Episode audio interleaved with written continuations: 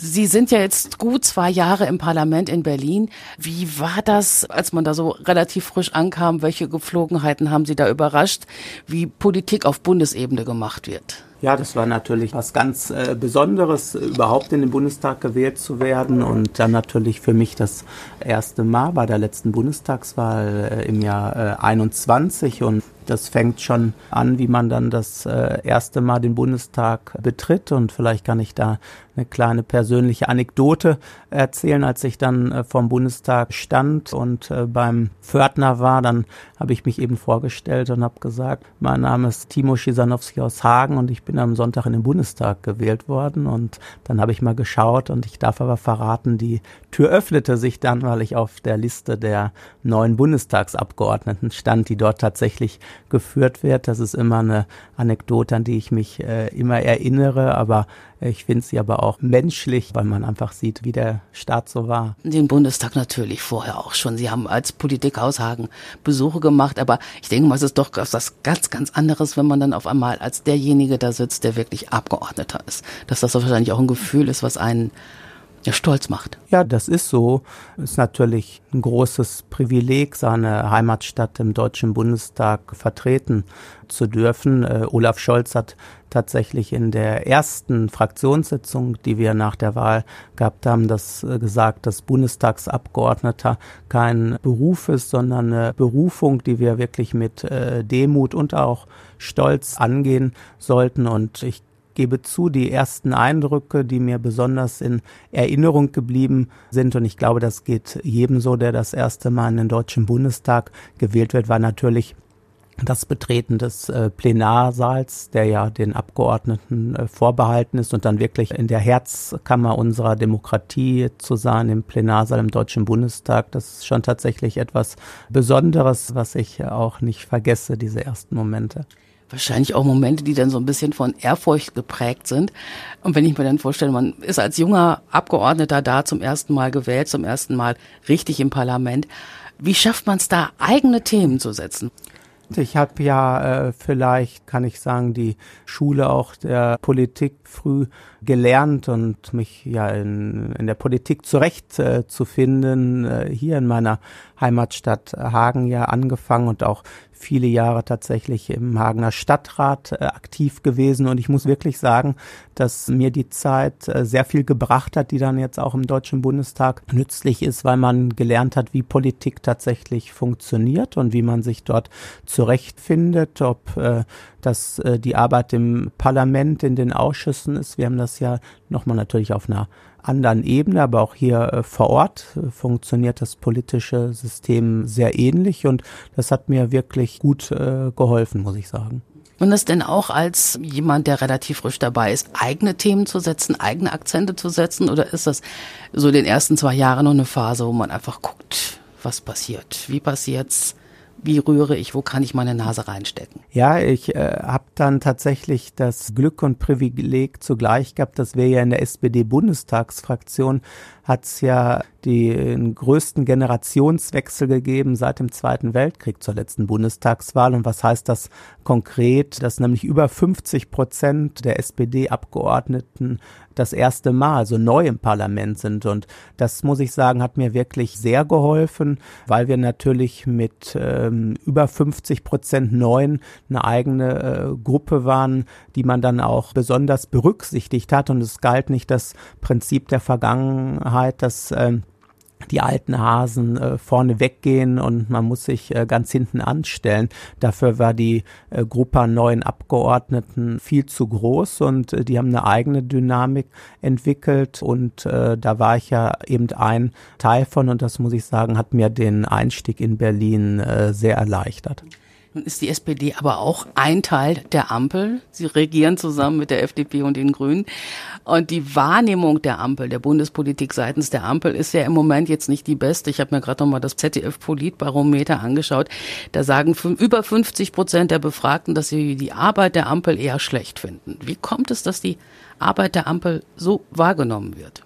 Ich glaube, das ist eine Momentaufnahme, die, wie ich finde, aber auch äh, verständlich ist, weil wir müssen natürlich zur Kenntnis nehmen, dass wir aktuell in einer Zeit leben, die äh, so massiv und auch so fortdauernd von äh, gewaltigen Krisen geprägt ist, die jetzige Bundesregierung meistern muss und wie ich finde auch ordentlich äh, meistert. Aber natürlich führen diese äh, Krisen dazu, dass die Menschen eine große Unsicherheit spüren. Das nehmen wir auch äh, als Abgeordneten, das nehme ich auch persönlich hier in Hagen und in meinem Wahlkreis äh, wahr, weil die Leute sich schon fragen, wie geht es weiter? Die äh, steigenden Preisentwicklungen, äh, Inflation und vieles mehr führen wirklich dazu, dass man, dass die Menschen sich nachvollziehbar Gedanken machen, wie ist denn meine Zukunftsperspektive? Kann ich mir das alltägliche Leben, wie ich es bisher geführt habe, noch leisten?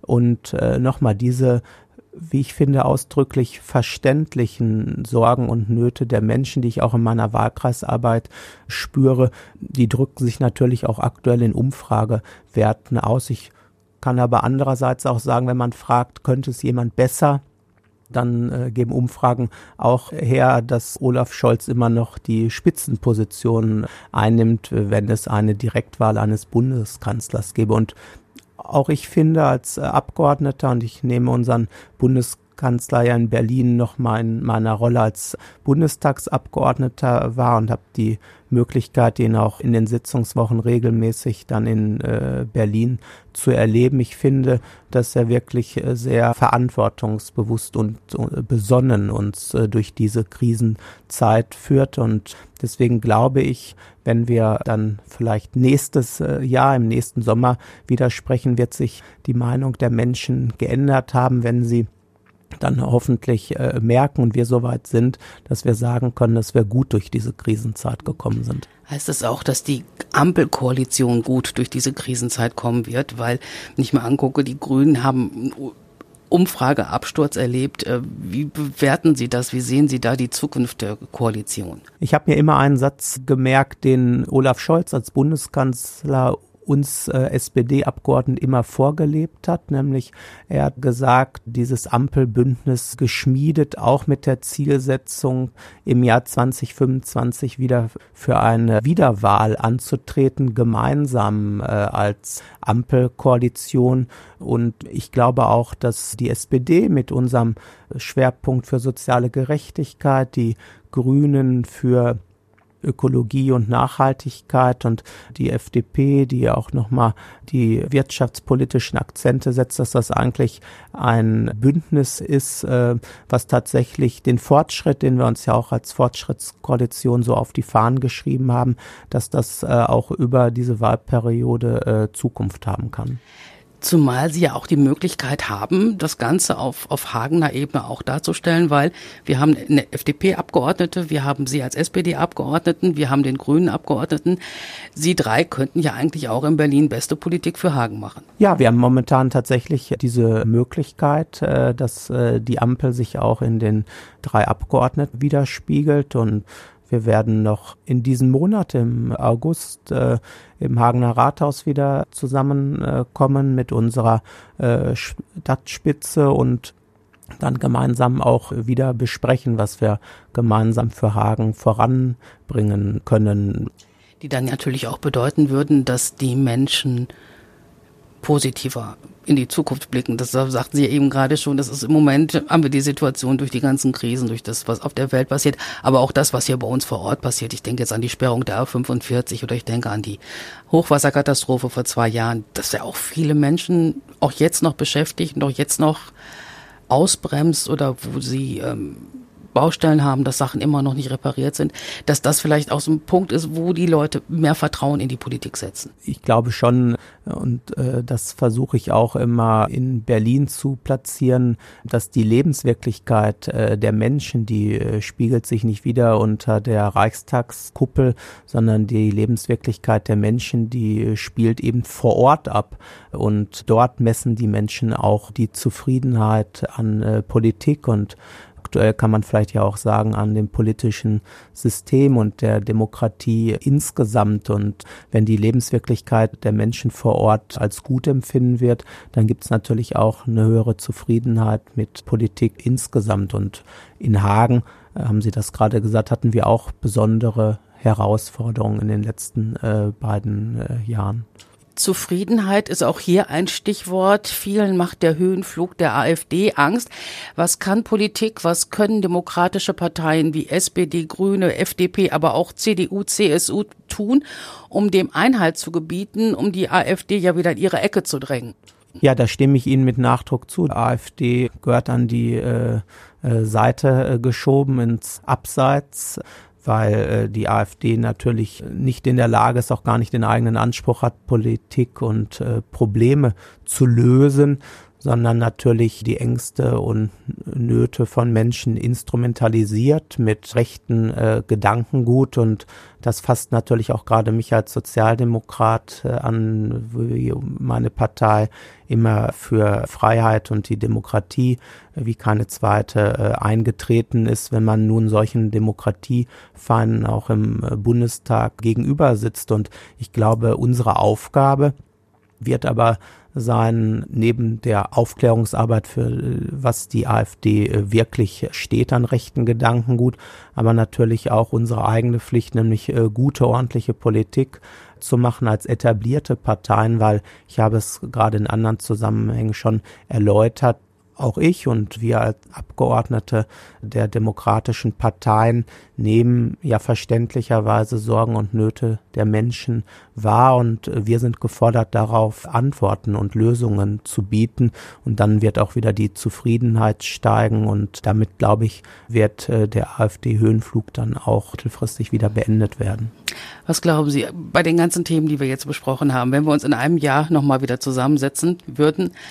Würde Ihr Fazit ähnlich ausfallen wie heute? Ich hoffe und bin aber bin guter Dinge, dass viele Maßnahmen, die wir ja auf den Weg gebracht haben, an Entlastungspaketen, an äh, den gesetzlichen Mindestlohn von 12 Euro, die Einführung des Bürgergeldes, Dinge wie die äh, BAföG-Reform und äh, Wohngeldreform und vieles weitere, dass das natürlich in der zweiten Jahreshälfte in diesem und auch äh, in 2024 im nächsten Jahr, dass das alles äh, Wirkung zeigt und dass es dazu führt, dass die äh, Menschen dann auch wirklich vor Ort spüren, dass äh, Politik äh, Dinge und Maßnahmen auf den Weg bringt, die ihnen hilft, ihr Leben besser zu machen und uns gut durch die Krise zu führen. Und das ist das Entscheidende, wenn das hoffentlich in einem Jahr angekommen ist, dass unsere Politik auch wirkt und dazu führt, dass wir gut durch die Krise geführt äh, worden sind, dann bin ich zuversichtlich, dass wir äh, nächstes Jahr unter besseren politischen Vorzeichen wieder zusammenkommen. Dann sage ich vielen Dank für das Interview, Timo Schisanowski, SPD-Bundestagsabgeordneter aus Hagen. Dann sage ich vielen Dank fürs Interview, Herr Schisanowski. Ich sage herzlichen Dank. Danke, dass